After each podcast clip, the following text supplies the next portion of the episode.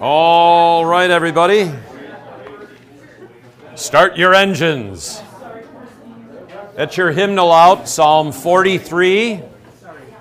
Psalm 43 in the hymnal here. The hymn of the week is 421. That is a great hymn because it is so realistic about the human condition and even the struggles that Christians have. So that's 421. Psalm 43 is the psalm for the week. And we will use the verse for the week from the congregation at prayer, which is Romans 8 18, as an antiphon before and after the psalm. Okay? In the name of the Father, and of the Son, and of the Holy Spirit. Amen.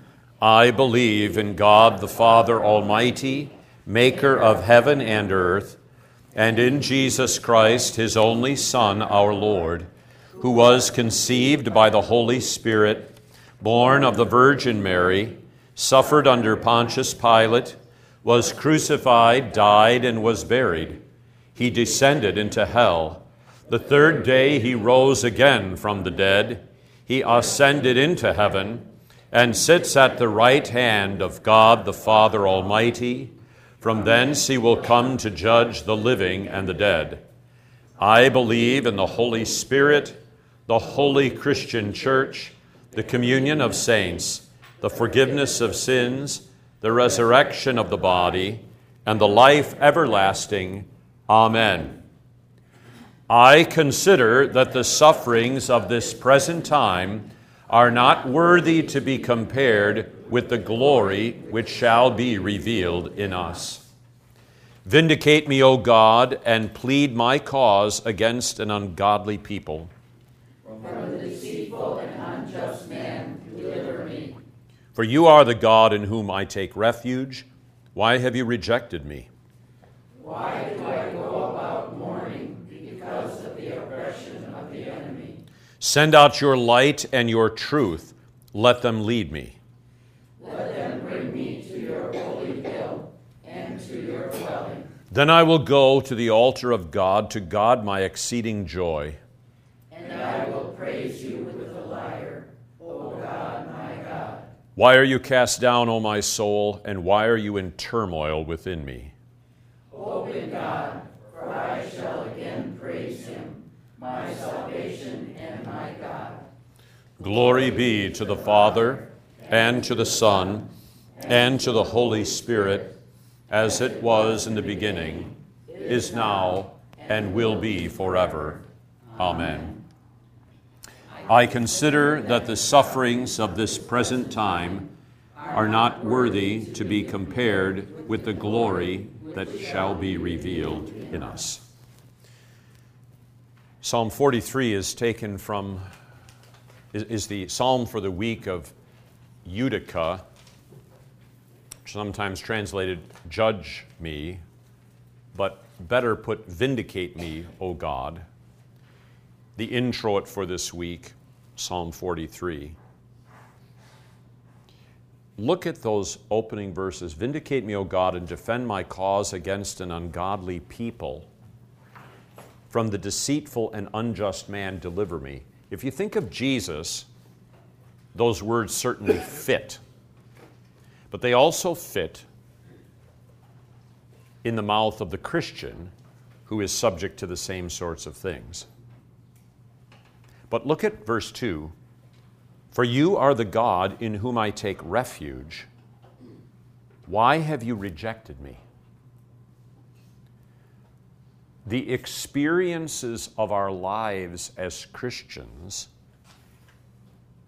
in spite of our best efforts to be faithful to the Lord, to follow His word, to trust in Him, to do the right things, still finds us in a position in which we feel like the Canaanite woman who cried out to Jesus, Son of David, have mercy on me, and he answered her not a word. So, what the psalmist reflects here is the experience that we often have as Christians. You are the God in whom I take refuge. Why have you rejected me? I think this is extremely comforting that you're given that word to pray in the Psalter.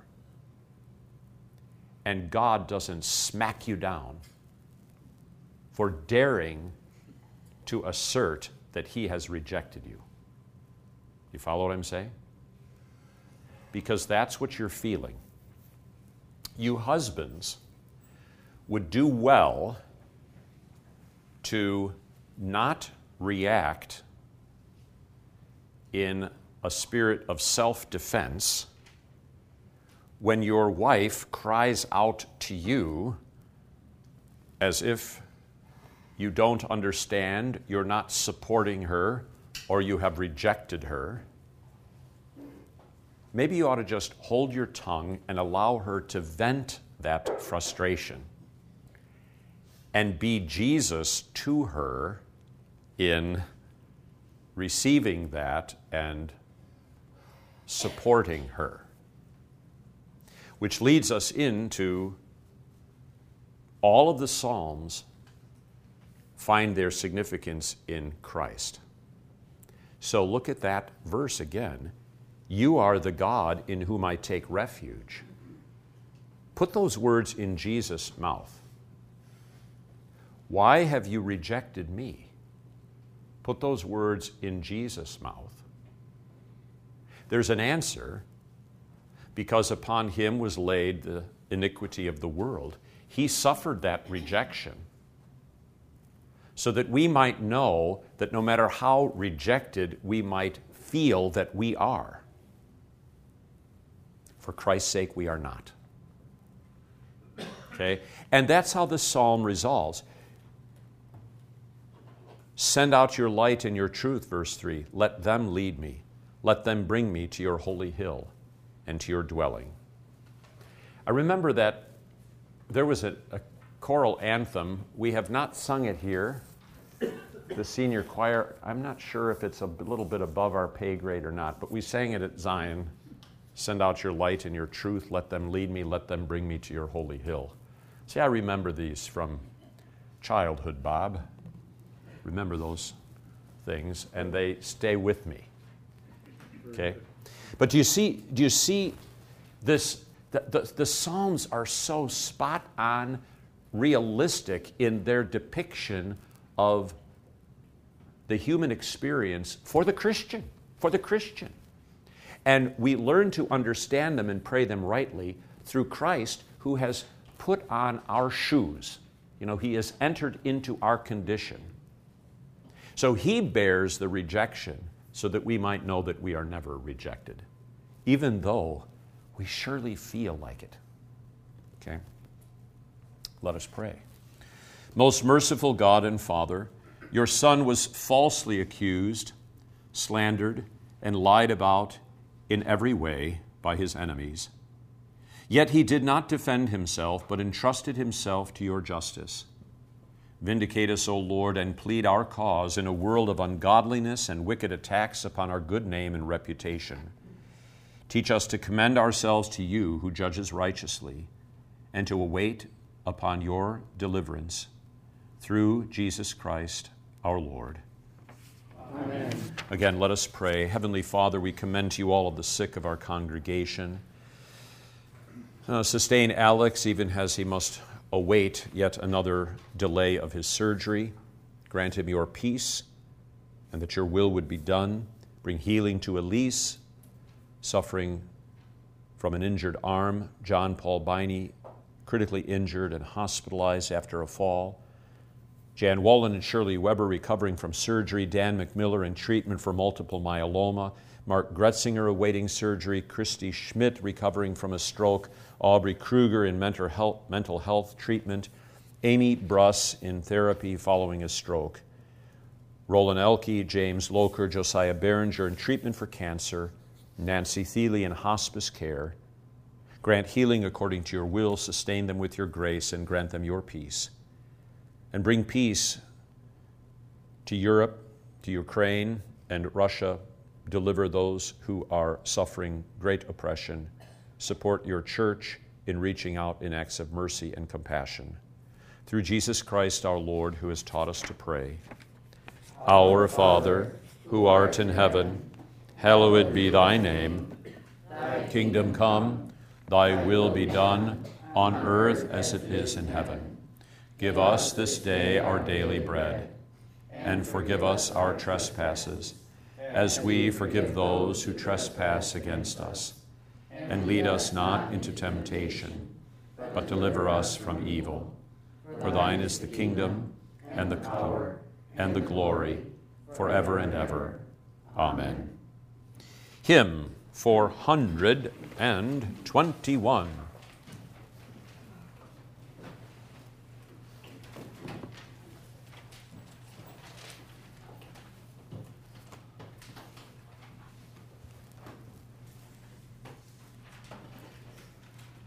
One, two, and five. Jesus, grant that balm and healing in your holy wounds I find. Every hour that I am feeling pains of body and of mind, should some evil thought within tempt my treacherous heart to sin, Show the peril and from sinning. Keep me from its first beginning. Should some lust or sharp temptation fascinate my sinful mind, Draw me to your cross and passion, and new courage I shall find. Or should Satan press me hard, let me then be on my guard, saying, Christ for me was wounded that the tempter flee confounded. O my God, my rock and tower, grant that in your death I trust, knowing death has lost its power, since you crushed it in the dust. Savior, let your agony ever help and comfort me. When I die, be my protection, light and life and resurrection. All right. Matthew chapter 7 the Sermon on the Mount. It is our goal to finish chapter 7 today, which brings the Sermon on the Mount to a conclusion. Because there is no coffee break Bible study for the next two weeks. Next week is Holy Week. We have three services on Wednesday. We have three services on Thursday. We have three thir- services on Friday. We have the Easter Vigil at 7:30 on Saturday. We have two services on Easter Sunday. So come to those. Okay? I could do coffee break Bible study next week, but you don't have the strength. Even though I celebrated my 61st birthday uh, on April 5th, I still, I still have the strength. Thank you. But I was, uh, I was observing, good morning, Connie. Um, I am going my second trip to Lake Country Lutheran. See, I've got this fan club over there by the name of Cole Peterson, uh, John Thoney, um, Tim Furking, Jake Musamelli. They just really want me to, to come and uh, you know, talk to the theology class. So they do this on Friday in the Old Testament class. And so the last time I talked was on um, how do you explain the Trinity? And tomorrow's topic is why don't we ordain women? Okay? And so I decided uh, John, with the help of his brother Andrew, because they always do things together, as a high school project, prepared a nearly 30 minute video called In the Stead of Christ, a scriptural view on the ordination of women. It was a high school project of, of John's, and we went to the seminary in Fort Wayne and interviewed uh, Professor John Pless, uh, Dr. David Scaer. Uh, in graduate studies from Sweden, uh, Reverend Jacob Appel, uh, the Dean of Theological Studies of the Lutheran Church of Madagascar, um, as well as me, but we didn't have to go to Fort Wayne to do that interview. So he had a series of questions that was asked all of these professors, and then that was interwoven into this documentary that had a script laid out from beginning to end. Oh, we also interviewed Rosie Adel, who is Associate Director of Deaconess Studies at Fort Wayne. And uh, there's lots of nice artwork in it because there are all these icons of the apostles and so forth. Have any of you seen it? You saw I it. own a copy. You own a copy, yeah. You have, you've seen it. So, um, but it was made in 2008. And I was um, previewing it in preparation for tomorrow's class because it's been a long time. And uh, I thought it would be inspiring, well, maybe not, but hopefully for the high schoolers to say, see, a high school, a high schooler did this. And um, I mean, he had help, obviously, but a high schooler did this. Anyway, 2008, how many years ago is that? 14. 14 years ago. I had forgot, I had a beard in 2008. But at that time, I wasn't putting highlights in my beard as I am today. I just, I just, I just left it, I just left it natural, uh, dark, dark brown without the highlights. Okay. Why did I bring that up? For the highlights. Oh, yes. So I could do I could do uh, coffee break Bible study next week, but I'd, I'd like you to come to the services, okay? And then the week after that, taking a little bit of R and R up in Door County, the White Lace Inn. So. So we will resume on April the 28th.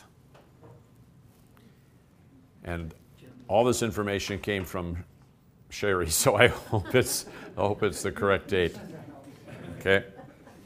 And then as we um, uh, bring uh, to conclusion, hopefully today, the Sermon on the Mount, at least for today's study, um, we'll ha- have opportunity as the Matthew study progresses to reflect back on the Sermon on the Mount. Um, I'd like to ask you the question now, so if we have time for it at the end, you can answer it.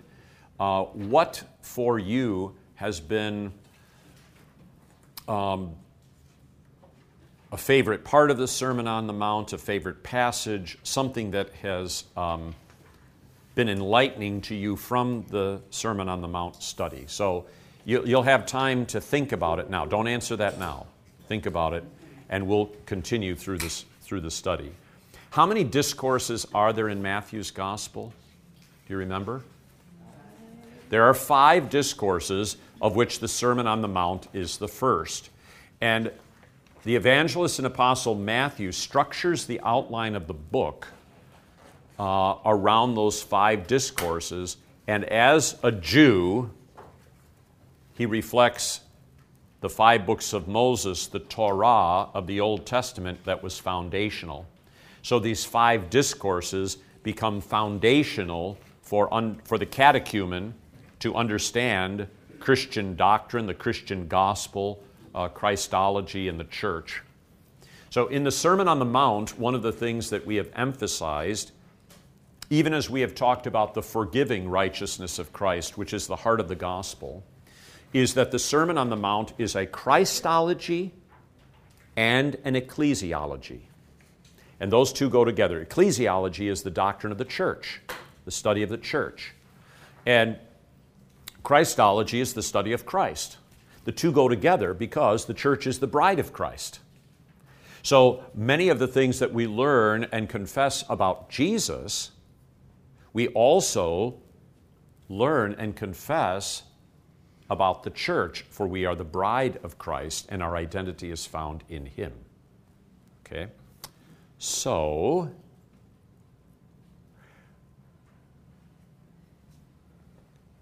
I was glad when they said to me, Let us go to the house of, house of the Lord. I'd like to start at the end of the Sermon on the Mount first today. Verse 24 Whoever hears these sayings of mine and does them, I will liken him to a wise man who built his house on the rock. And the rain descended, the floods came, and the winds blew and beat on that house. And it did not fall, for it was founded on the rock. Now, everyone who hears these sayings of mine and does them, uh, does not do them, uh, will be like a foolish man who built his house on the sand. And the rain descended, the floods came, and the winds blew and beat on that house, and it fell, and great was its fall. Kathy, can you lower the blinds for a brother whose eyes are tormented? Okay?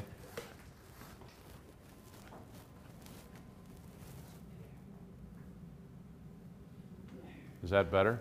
Yeah. Okay.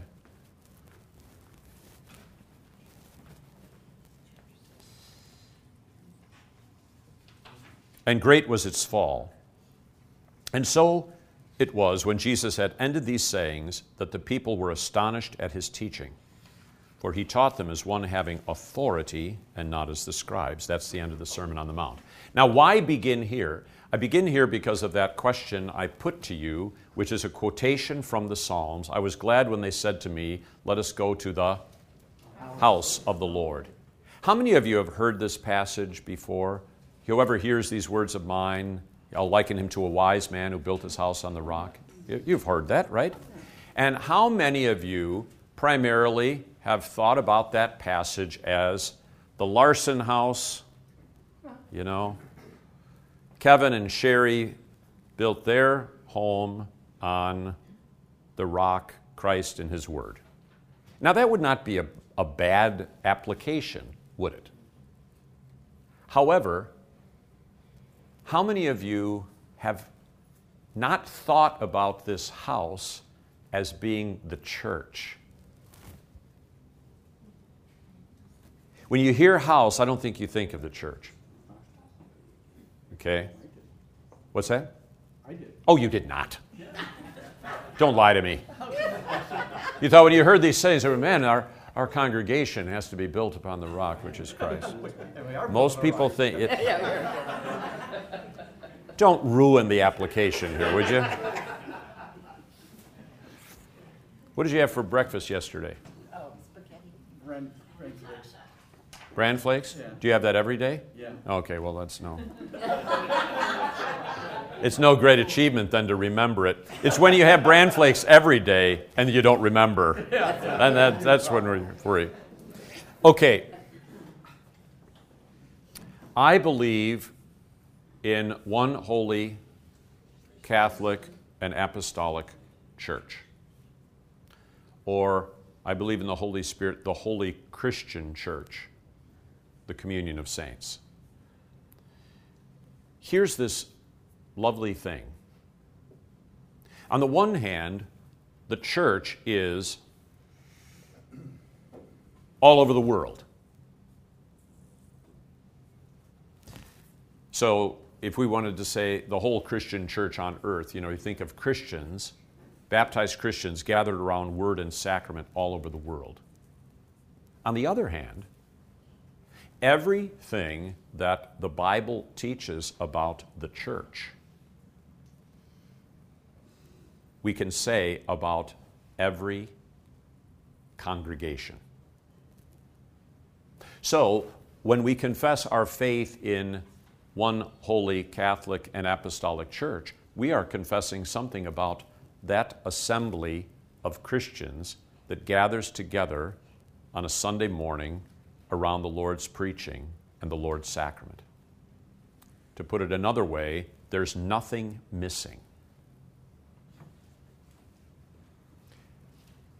Our Lord is there and He is in communion with His bride, the church, of which you and I are members. Okay?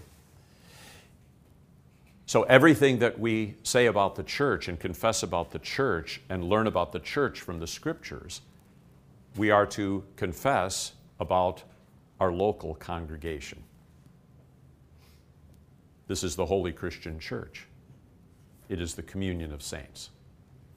It doesn't mean we're not connected with other brothers and sisters around the world. We are. But it's not as if we are sort of like just a part of the church or a fragment. Okay? And I'd like you to consider that. So, in Jesus' words here, um, he is talking about the church, Catholic on the grand scale, but he's talking about the church, every household of the church, locally, you might say. And what is the foundation for the church? Whether you're talking about the Holy Catholic Church, you know, scattered across the oceans and the world over, or the local congregation? Christ's Word. Pretty simple. So think about our own congregation. The word is preached 7:45, 10:30 on Sunday morning. The word is taught 9:15 Sunday morning. The word is carried out into the congregation in the congregation at prayer, daily readings of the word, daily praying of the word in the psalter, daily confessing of the word in the catechism and singing of the word in the hymnody on uh, on Tuesday. There's there's daily chapel Monday through Friday in the Word that reflects and draws from the diet in the congregation at prayer that forms a culture around the Word of God. There's Tuesday after school catechesis as well as academy catechesis, Tuesday and Thursday. There's Wednesday night divine service, Thursday, Holy Communion Matins as part of daily chapel, coffee break Bible study, so forth. Why is that?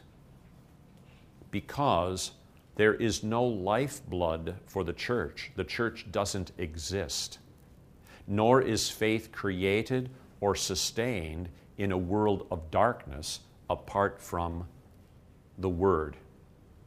Now, in another gospel, Luke chapter 10, with Mary and Martha, Jesus calls this the one thing needful. In the Sermon on the Mount, he calls this his word. Whoever hears these sayings of mine and does them is likened unto the wise man who built his house upon the rock. So the Word gives us the rock. And in the Psalter, the rock of our salvation is Christ. And later on in Matthew's Gospel, Matthew chapter 16, he says, I will build my church, and the gates of hell shall not prevail against it. That's in Matthew chapter 16. And what he says to Peter there, Thou art Peter, Simon, thou art Peter. You are the rock, and upon this rock, the confession of the word, I will build my church, and the gates of hell will not prevail against, against it. That's in Matthew chapter 16, if you wanted to. Uh, it's on page uh, 31, where verse 16, Simon Peter says, You are the Christ, the Son of the living God. And that's certainly what is confessed in the Sermon on the Mount. And Jesus said, Blessed are you, Simon Bar Jonah, the son of Jonah. Remember, Jonah was thrown into the sea and then vomited up on the third day. A picture of the death and resurrection. That's at the heart of the confession of God's Word. So, flesh and blood has not revealed this to you, but my Father who is in heaven. And I also say to you that you are Peter, Petros, which is masculine, rock, and on this rock, Petra, which is in the feminine case, referring to the confession of the word, I will build my church, and the gates of Hades shall not prevail against it. So, what is depicted as the house at the end of chapter 7 is now called the church here in uh, chapter 16. And then I will give you the keys of the kingdom. Every house needs keys to get in the house and open the house and lock the house. Whatever you bind on earth will be bound in heaven. Whatever you loose on earth will be loosed in heaven. He commanded his disciples that they should tell no one that Jesus was the Christ till he had risen from the dead. Okay, so I want it, and, and, we'll do this more as we progress through Matthew. We'll reach back. Remember in the Sermon on the Mount when he said this? Okay? But what I want you to see in this uh, chapter 7 is the house as a reference to church. And what is the church but the assembly, the congregation of baptized believers in Christ, among whom the gospel is preached and the sacraments are administered? Okay. Comment?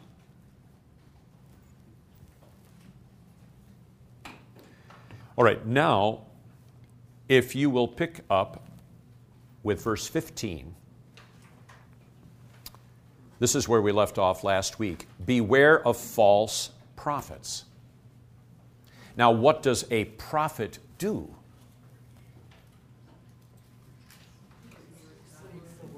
He speaks forth the word of God. That's what the, the biblical definition of prophet one who speaks forth the Word of God. Again, one who speaks forth the Word of God, which means a false prophet is one who what? Not only doesn't speak the Word of God, but he he contradicts the word, he speaks lies, he deceives, he twists the word, he mutilates the word. Prophets were classic preachers. What were prophets? Yes. They preached law and gospel. You look at the Old Testament. Moses, the preeminent prophet, called the people to repentance and called them to faith in the promise made to Abraham, Isaac, and Jacob. He called them to repentance for their stiff necked hardness of heart, and he called them to faith in the promise. Every prophet did the same thing. Samuel, Elijah, Elisha? Were there, uh, were there Isaiah, Jeremiah? Were there predictive elements in their prophesying? Yes, but much, much more did they call to repentance, preach the law for the sake of faith, and proclaim the promises of forgiveness to the penitent. So the, the purpose of calling to the repentance was to bring about repentance, and so that forgiveness could be proclaimed and restoration. Even in the period of the judges, the judges acted much like prophets as well, as they used the Torah of Moses to call the congregation of Israel to repentance. And this cycle went over and over and over again. So that's what a prophet does. But a false prophet not only speaks lies, contradicts the Word of God, but in contrast to a true prophet, to whom does the true prophet call us to rely? Christ. Christ and His Word for salvation. The false prophet calls us to rely upon whom, Verla? Ourself. That's right. So the works righteous character, the Pharisees were false prophets. The scribes, so many of them at Jesus' time, were false prophets. Because they manipulated the word, they mutilated the word, and in so doing, they directed faith upon self, human works. What's interesting about those false prophets, were they within, were they on the inside or on the outside of the organized church? They were on the inside. As they are today. As they are today. It doesn't mean that there aren't false prophets outside. But the realization that there are true prof- that there are false prophets within the visible organized structure of the church where baptized Christians gather is extremely important. Otherwise, we are tempted to think that every preacher is faithful. Uh, for us as Lutherans, in our ecclesiology, This is a hard thing for people to grasp. Because you want an ecclesi, an ecclesiology is the structure of the church, too, in a lot of ways. So, some churches have an ecclesiology, a doctrine of the church, where it's built upon a hierarchy. So, with all due respect, Connie, papacy, cardinals, bishops, and so forth. And that, that quote guarantees the faithfulness of the church. Some, uh, some ecclesiologies are congregationally based. And a lot of people mistakenly think that the Lutheran ecclesiology is congregational. It's actually not. But the congregations collectively will do the right thing, will know the right thing. If you look just historically at the Old Testament, when did the congregation ever do the right thing? and if you want to base it on hierarchy, look at the kings of the Old Testament, who, in our study of the Old Testament, they were like the bishops. I mean, every one of them erred. No, for us as Lutherans, the ecclesiology of the church is based upon the confession of the Word of God. And that's what Jesus says to Peter in that you are Peter, Petros, and upon this rock, Petra, I will build my church. It's a confession of the church, a confession of the truth. So the truth of God's word becomes the foundation. Did Moses as a person, always say the right thing. He didn't. Did the Apostle Peter, the first pope, always say the right thing? He did not. In fact, right after the great confession, You are Peter, upon this rock I will build my church, and now I must go to Jerusalem and suffer many things. God forbid it shouldn't happen. To which Jesus then says, Get behind me, Satan. So he doesn't say the right thing. Human beings err. One of the themes of the Reformation is councils err. So it's a messy thing in a certain sense that the church is always in a struggle to hold on to the confession of the truth or the confession of the Word of God. But that is the lifeblood of the church. It's not in a hierarchy, it's not in congregational policy, polity, it's not in a blending of the two together. And that's why studying the Word, confessing the truth. And now, this is where Lutherans sometimes think they're Protestants, and we are not. We are not Protestants. Okay, Connie? Because a Protestant, do you know what a Protestant is, Connie? How would you define that? A Protestant is someone who rejects, can you guess? Anybody? Uh, it, that's too broad to say rejects authority. Um, tradition, history. You've got to know your history, Verla. Which I don't. But you know your family history. And that's pretty important for your identity. And also so that you don't what? Repeat the history, Oh, right? And make the same mistakes. Being the youngest child, I watched a lot of failures. Yeah. So the Reformation did teach sola scriptura, scripture alone as authority. But that has caused many a Lutheran to say, therefore, church history and tradition and liturgy has nothing to teach us, which is false.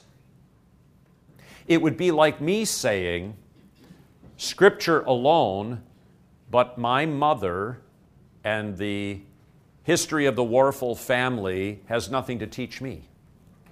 Well, that would be Wrong. wrong. It would be arrogant. It doesn't mean that that history trumps the Word of God, but Christians are shaped by the Word of God and the struggles and experiences down through the history uh, of their lives, of the church, and they have something to teach us. The liturgy and the hymnody of the church is part of the history, the tradition shaped by the Word of God. Okay? So a Protestant says, nope, tradition means nothing, church history means nothing. We go back to the apostles. And then you're destined to make the same mistakes. Here's something that's part of church history and tradition the Nicene Creed, which was born out of an intense struggle to maintain hey, you people who deny that Jesus is God, He is God, God of God, very God of very God, begotten, not made, of one substance with the Father, by whom all things were made. That confession of the truth of God's Word was born out of an intense struggle, wrestling with the Word of God in the face of opposition to the truth from false prophets. Okay? So, it's true, Scripture alone is the authority. But that does not mean that the church's confession down through the ages and how she has struggled with that doesn't inform and have something to teach us. It does. In fact, the Augsburg Confession of 1530 repeatedly asserts this is not a new faith. This is what the apostles have taught and what the church fathers have taught and what the church Catholic has always confessed. Okay? So I remember Dr. Bill Weinrich teaching medieval history, church history at the seminary, made the emphatic point to us this is your church history. And his point was the church didn't begin at 1517 with the posting of the 95 Theses. Okay? That the church of 1100 is our church history. The church of 600 is ours. The Latin fathers are ours. Ambrose, who wrote these wonderful hymns that we sing in the Lutheran hymnal, he's our church father. And they have something to teach us. Okay? All right, so maybe you consider that a digression, but um, it's an important one because hopefully it instills a bit of humility. Not that we would ever want to be humble about anything. So beware of false prophets who come to you in sheep's clothing, but inwardly they are ravenous wolves. Now, what is the point of comparison? Sheep's clothing. There's a couple of, there's a couple of points of comparison you can make here. Sheep's clothing. John. Pastors are shepherds. Pastors are shepherds? Yes. Ooh, ooh, ooh, ooh, ooh. So some of these false prophets might be, uh, Could be. Could be. could be, pastors. Yeah. Oh my goodness gracious, balls of fire. Okay? Make another connection. They seem non-threatening, but they really. They, they seem non threatening, but they really are. Uh, that they're sheep, you know, the congregation is called the flock, so they appear to be Christians, and they may not be. Okay? They may be wolves, demons, not Christians. I had a conversation just like this with my sister last night. Um, she was raised Lutheran, but since she left, um, the area, she joined a Presbyterian church and then a Methodist church. And their past, she happens to be the neighbor of the pastor of their Methodist church. And she knows that her lifestyle is not what a pastor should be. And, um, So your sister knows that the lifestyle of the pastor. pastor of the Methodist church is not what it should be. Right, and so she kind of took her, they left the church, but they have good friends still there. And the pastor knocked on the door one, one day and barged in and said, what are you telling, uh, my parishioners about me? And, um, well, my sister was kind of honest with her and, um, she, you know, she just. Honest with her. So this is a female. It's a female pastor. Okay. Um, so I, I just said, that person should not be in the ministry because people are leaving the church and they're offended by her. Well, what is she doing? What, what was this lifestyle? Well, the lifestyle is that she has a man living with her and she's not married. So it's the, it's the woman at the well scenario. You have five husbands, and the man you have now is not yours. Right, right. And she doesn't dress like a pastor, she dresses like a movie star, you know? And I said, that doesn't sound like someone who, it sounds like a person that's trying to draw attention to themselves, not, you know, and I did attend a s- a sermon of hers once, and I could tell she was manipulating the word to accomplish her purpose. And, um, but anyways, it's, she's kind of A social gospel? yeah, and so my sister is kind of caught in the middle, and, um, they're going to people's homes to find out why they're not attending church anymore. And they're finding out things, but they're not doing anything. You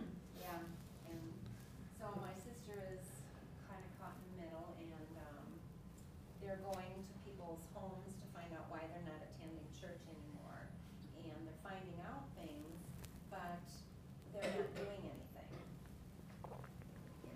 Well, let's come, let's come back to the, to the text here then, under this uh, assertion. If you do not hear the word of Christ in the church, you will not hear it anywhere. The church engages oftentimes in a lot of activities. I mean, we just had, we have last fish fry of Lent coming up, but that's not the essence of the church, not by a long shot. In fact, it's not, it's not part of the essence of the church at all. Or the goods and services auction, you know, record, record income, 74,000 plus, biggest ever. That is nothing of the essence of the church. It doesn't mean that we can't do some of those things. But the essence of the church, what constitutes her, is what creates her and what sustains her, which is the Word and the sacraments of Christ. And even with the sacraments of Christ, it's not the water indeed that does it, but the Word of God in and with the water.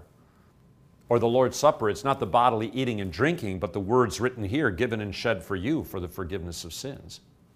That's why the culture of catechesis here is so strongly emphasized. Because we will be gobbled up by wolves in sheep's clothing without it. And even then, even with it, it's, there's still threats from our own weaknesses within and without. Now, going back to what I talked about with ecclesiology, in other words, what, what guarantees the health of the church? You know, is it, is it a, an ecclesiastical hierarchy? And I'm not against hierarchy. You know, the, uh, the uh, Lutheran churches, most Lutheran churches are hierarchical. Did you know that? Especially uh, the European ones. Um, ours is more congregationally based in its polity. The polities can ebb and flow, they can change. There's no divinely mandated polity. But what is mandated is the foundation of the Word of God. Going back to the idea of the confession as being that which governs, the confession of the Word, this is the importance of the catechism. It's not my catechism, it's not even Martin Luther's catechism. It's the catechism of the Church Catholic, the Ten Commandments, the Creed, the Our Father, the texts on baptism, and the and the Holy Supper. I didn't invent those. Luther didn't invent those. Those are God's words. They're, they're foundational framework. Okay? So, this is one of the reasons why catechesis is supposed to be objective in going back to the word, to the objective word in those key texts. Because it enables you to discern who the true prophets are from the false prophets. As I sometimes quip, I have never had an original thought in my life. What's the point? The point is that what is preached and taught is what has been preached and taught before. It's anchored in the prophetic and apostolic scriptures. I remember hearing Dr. Preus um, in particular, and then there were others. If you, if you as a, as a pastor, you know, if you think you've discovered some new doctrine or you have something that you want to preach that you have never encountered anywhere else, don't preach that because it is likely to be false. Which goes back to the idea that we are informed by our fathers before us. All right. So you will know them by their fruits. So inwardly they're ravenous wolves, so they devour the flock. Which means they devour what? Faith. Thank you. You will know them by their fruits. So, what are the fruits of a true prophet? If you'll know the false prophets by their destruction of faith, what is what would be the fruit of uh, that's right. Do men gather grapes from thorn bushes? Answer? No. Or figs from thistles? No. Even so, every good tree bears good fruit but a bad tree bears bad fruit. So, the good fruit is the confession of the truth and the faith, the repentant faith that that fruit produces. A good tree cannot bear bad fruit. Now, the, the fruit of the Word of God, only the pure Word of God can create faith. God does not work through false teaching to create faith. So if you ingest some food that has a little bit of poison in it, maybe you won't die immediately from the poison, you'll just get sick. But that poison is not going to help you live. So, also, the Word of God alone, the pure Word of God, is what creates faith. Does that mean that every preacher is always, 100% of the time, always preaching the pure Word? Maybe not. But to the extent that there's faith, it's because of the pure Word, it's not because of false doctrine. That's why contending for the truth is so important because only the truth creates and sustains faith. False doctrine fights against faith. So a good tree cannot bear bad fruit, nor can a bad tree bear good fruit. False doctrine cannot produce faith. It can't do it. Well, what's a little bit of false doctrine? Every tree that does not bear good fruit is cut down and thrown into the fire. That's an image of divine judgment. Therefore, by their fruits you will know them. And the fruits are repentance and faith in Christ. Not everyone who says to me, Lord, Lord, shall enter the kingdom of heaven, but he who does the will of my Father who is in heaven. Remember David Koresh? Mm-hmm. Do you remember um, Jim Jones? Jim Jones? Yeah. Mm-hmm. We're dating ourselves, Larry. Uh, don't drink the Kool-Aid. Don't. Yeah. That's that's where the expression came from, I guess, didn't it? Lord, Lord. So not everyone who says to me, Lord, Lord, shall enter the kingdom of heaven, but he who does the will of my Father in heaven. What is the will then being spoken of in this context of false prophets and true prophets and the house coming up being built upon the rock? Yeah, it's the preaching of the truth. Many will say to me in that day, Lord, Lord, have we not prophesied in your name? Well, if you prophesy in the name of Jesus, but it's false prophecy, it doesn't matter whose name you invoke. How many times in the Old Testament, you think about King Saul, for example, he, he goes to the witch at Endor to try to conjure up Samuel to give him a message on what he should do. And he tells that, well, first the witch says, Well, Saul has forbidden us to consult with mediums. And Saul is there, disguised. And he says, I swear by the name of the Lord, no harm will come to you. You don't have the authority to do that.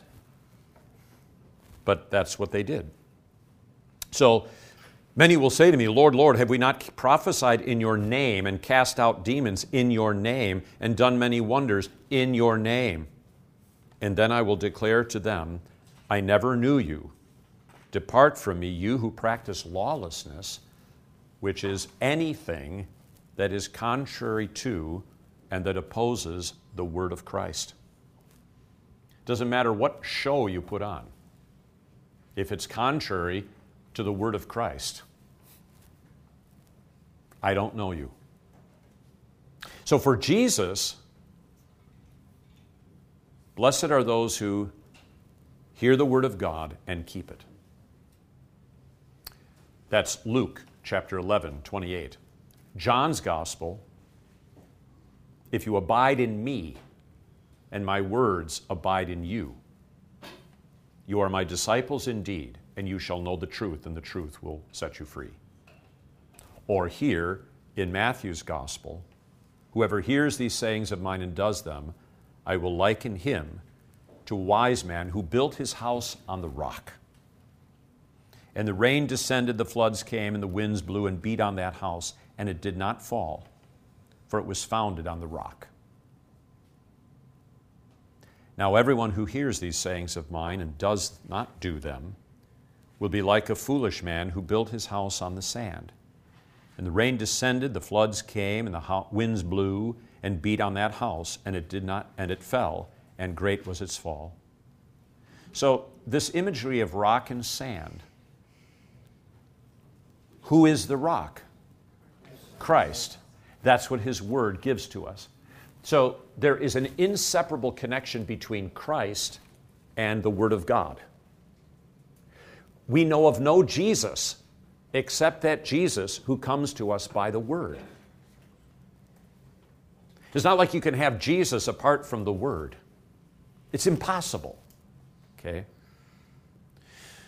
So, to hear the Word is to hear Christ and to receive Christ, who is the rock of your salvation, the foundation then for the church, the household of faith.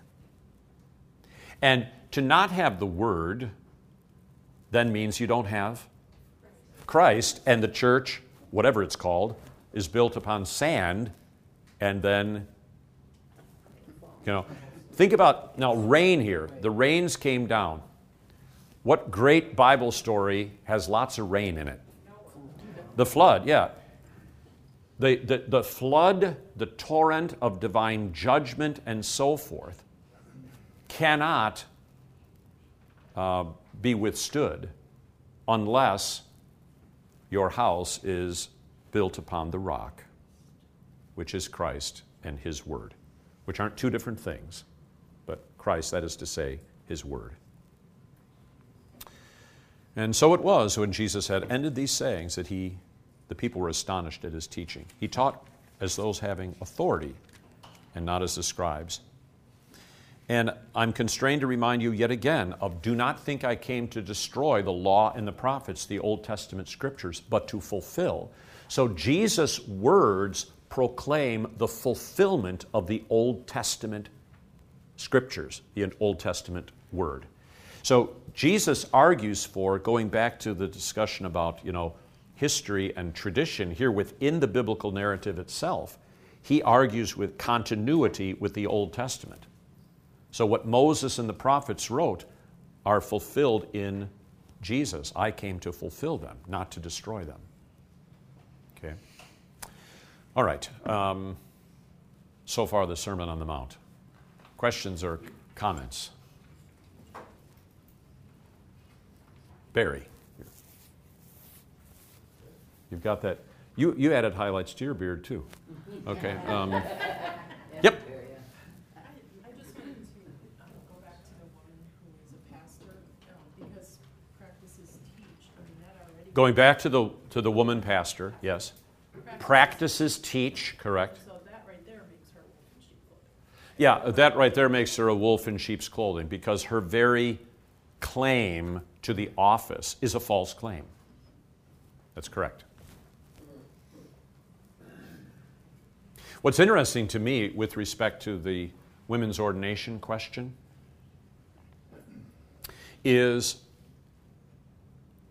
there is no such thing as a conservative confessional denomination that ordains women. It doesn't exist. The one follows the other. Every aberrant Christian practice, um, that's simply a sign of it. Okay?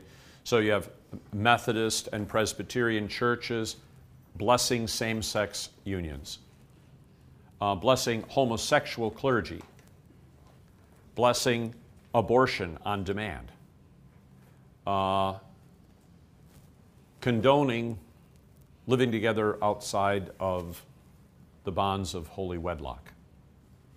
And the list goes on and on and on. There's no such thing as a, uh, confessing the inerrancy of Scripture in those cases. Why? Because you have to, you can ordain women if you want, but you can't claim that the Bible endorses it. It does not. Okay? So you can do all kinds of things, but don't claim credit for the Bible. And this is why, uh, for example, I have mentioned this many times before liberal theologians have to find ways to undermine the uh, historicity of the scriptural witness. We can't have Matthew, Mark, Luke, and John actually writing the Gospels about things that they claim that they have witnessed. Because if, if we allow them to actually be the authors who are testifying to the miracles, the virgin birth, and the resurrection of the Son of God, then that would, that would give evidence that it's actually true. So we've got, to, we've got to make somebody else the author of those after the fact it's collusion that then they use the name of Matthew or John or Luke to sort of authenticate their message when really they were duping you all along. That's, that's, that's, that what's, what masquerades as scholarship today. It's why in the St. Peter option, 2 Peter, we did not follow cunningly devised fables when we made known to you the power and coming of our Lord Jesus Christ, but we were eyewitnesses of his majesty. And they were willing to die for that. Now, some people are willing to die if they're mentally ill, but not all of the apostles were mentally ill. Many pastors are mentally ill, but not all of the apostles were. Okay? Doreen? Sometimes Jesus, um, well, he tells the apostles at times when they observe something that Yep. shows his, you know, that he is the Son of God, and not to tell. Don't tell anybody. And I was wondering, was that not so that it wouldn't interfere with his mission of being sacrificed, or? Well, I, I think that's part of it, but I think more to the point, Dr. Scaer in this video on women's ordination says, uh, he makes the point, not every man is qualified to be a pastor. Just because you're, so just because we only ordain men in the Church Catholic does not mean that every man is qualified. And so that's the ecclesiastical situation. They weren't ready. They weren't ready until after his resurrection to go out. Look at how they mucked things up before, before then. Polly, I, I have not heard of Dr. Scaer's video on, it's, it's, um, it's not his video, but he's on a video that John made about women's ordination. John Bender oh, in, in high school made a video, and he's on. You, you weren't here at the beginning when we referred to that. no. So how do you get that? You talk to me or, or Sherry, or because the CCA has it available. Okay.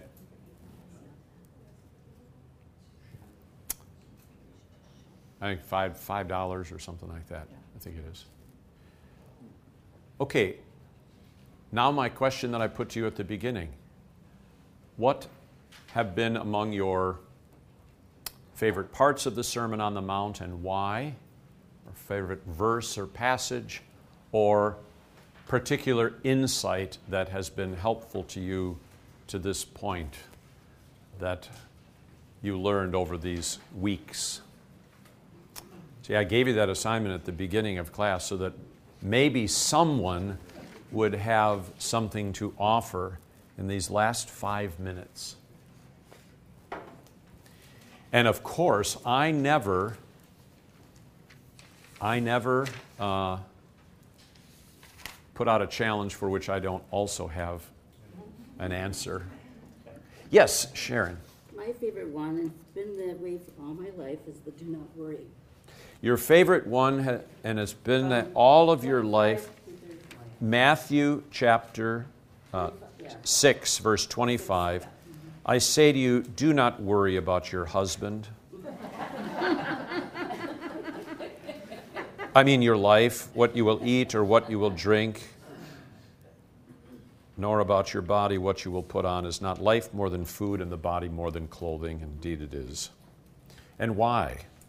Well, I had a mother who worried about everything, and I, I noticed that that was just, it just made her miserable. It made her miserable, okay? So, Indeed, it does. Okay? A lot of things you worry about you can't do. Other testimony, this, this is where I give you the one rare opportunity. What does this mean to me?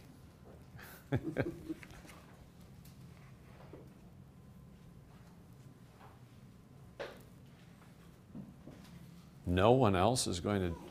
Verla. Uh, Matthew six and uh, verse twenty-two, the lamp of the body. I never really thought about that as being what we trust in. The lamp of the body, you never thought about it as being what you trust in? I Mhm. remember my mom always saying she could tell when we were sick by our eyes. So I was just thinking you can kind of see if someone's troubled just looking at their eyes, but there's so much more to it than just physically. Yeah, the, the eye and the ear are used in the Sermon on the Mount and elsewhere in Scripture as organs of faith. You know, what you hear To hear is to believe, to see is to, to believe. Okay? Others? Melinda? Surely you must. Uh, there's a couple of these that I've always worked with. Um, one is fasting to be seen by God, and another one was is the narrow way. Fasting to be seen by God and the narrow way. Okay? Yeah, those, those were things that I've always kind of talked about a lot throughout my life. Why? Why? You want why? Ah. I guess quiet prayer is, is the one that I've always felt was. Okay. I have a tendency to go to my. There, there's a strong, you know, in the Sermon on the Mount, there is a strong emphasis on the quiet prayer of the believer with the Lord. So, do we practice corporate prayer or private prayer? The answer is yes, you know. And, and so, the forgiving righteousness is what faith trusts in, and out of that faith of every Christian, we cry out to God in prayer, or we practice self denial not to be seen, but to draw nearer to the one who is our life and salvation. Okay? Others? Polly, what's your. No? Yeah, well, actually, um, the clarifications that you gave last week about pearls before swine, um, and also on ask and shall be given you. I mean, that, that one is really a, a. And, and enlighten, okay, Revelation, pearls before swine, the insight about that with respect to the Lord's Supper for the penitent, and then ask and you will receive, you know, for those promises of salvation. Okay, good.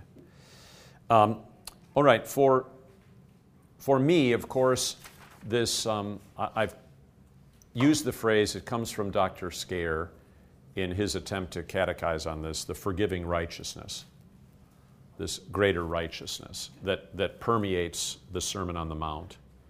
And um, seen then in Matthew chapter 5, unless your righteousness exceeds that of the scribes and Pharisees, you cannot enter the kingdom of heaven. And that righteousness is the righteousness of Christ. So, among the reasons that that is significant for me is um, my teacher, Dr. Scaer, again, would say some Lutherans think that the justification of the sinner, where we're declared righteous by grace alone through faith alone, is only found in St. Paul. And he objects to that. So this is Jesus teaching. I have not come to destroy the law and the prophets, but to fulfill. So, in other words, his point is some Lutherans think we'd never would have known anything about justification if it hadn't been for the Apostle Paul. Okay. When Jesus teaches justification, that we are declared righteous for Christ's sake, the It's like- forgiving righteousness. It's like not finding Jesus in the Old Testament. Yeah, it's like not finding Jesus in the Old Testament. And then my, my most favorite of all is related, which are the Beatitudes themselves. Because the Beatitudes are both descriptions of Jesus and what you and I, by the grace of God through faith in Christ, share in. We share in that blessedness that is ours in Christ by faith, that the Sermon on the Mount articulates. And the climax then comes at the end with Blessed are those who are persecuted for righteousness' sake. Theirs is the kingdom of heaven, which is why Christians are persecuted, because more than anything else, we believe that we are justified by what Christ has done. We are forgiven, not by our works, but by what Christ has done. That's the first sermon in the Gospel of Matthew. It's about the justification of the sinner before God. And we saw it already there in chapter 1. You'll call his name Jesus. Not because you will save your people from your sins, but because He will save His people from their sins. And at Jesus' baptism, permitted to fulfill all righteousness. Okay? So that the, the placement and the accent on the righteousness of Christ, which is ours by faith in the Sermon on the Mount and indeed the entire gospel, is um, key for me. Okay. So in two weeks, we will resume, uh, or I guess it would be like three weeks technically, right? Uh, with chapter 8. Uh, ten signs of Moses in miracles establish Christ in his office, the cleansing of the leper, and etc., etc. So, the grace of our Lord Jesus be with you all. Amen.